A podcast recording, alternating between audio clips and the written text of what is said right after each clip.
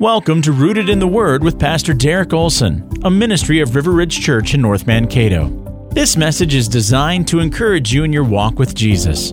Here's Pastor Derek. As we think about the call of God's Word on our lives as believers in the Lord Jesus Christ, one of the things that is abundantly clear is that each and every one of us has been called to mission. In 2 Corinthians chapter 5, verse 18, we are told that we've been given a ministry of reconciliation. And then in 2 Corinthians 5, verse 20, we're told that we are ambassadors for the Lord Jesus Christ. And one of the most well-known places where we find mission clearly stated is in Matthew 28, verses 18 through 20, which says this, "And Jesus came and said to them, 'All authority in heaven and on earth has been given to me.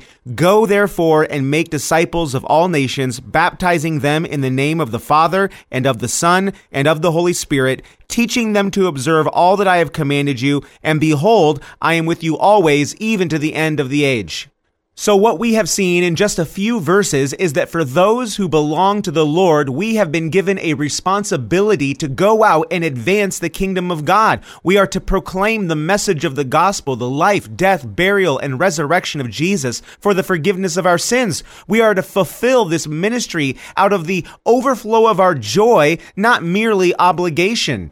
Now, friends, as we take up this ministry that we've been given, this mission, we need to do a few things. First, we need to lean into God's grace. That means we have to trust Him to fill up what's lacking in our efforts. We also need to exalt the name of Jesus. We need to live and speak as though He really is preeminent, as though He really is superior. Third, if we're going to be on mission and do it effectively, we need to value the church. In other words, we need each other. We need encouragement from our brothers and sisters in Christ. And then finally, if we're going to be on mission and do it well, then we need to seek the Lord, because without God, we have no power in the mission that we've been given. You see, being active on gospel mission is not easy. Of course, while we aim to exalt Jesus and herald the good news of the gospel, we can be encouraged. Jesus gave us a promise to always be present with us, and He gave us the power to overcome because He said that He's always with us even to the end of the age. But again, none of these things mean that the mission is going to be easy. So if we're going to endure, if we're going to press on in mission, then we need to pray. We need to go before God's throne often to declare our dependence upon Him, because we know that apart from Jesus, we can do nothing.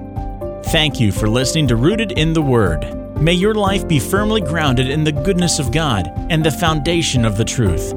Find out more at RiverRidgeCato.org.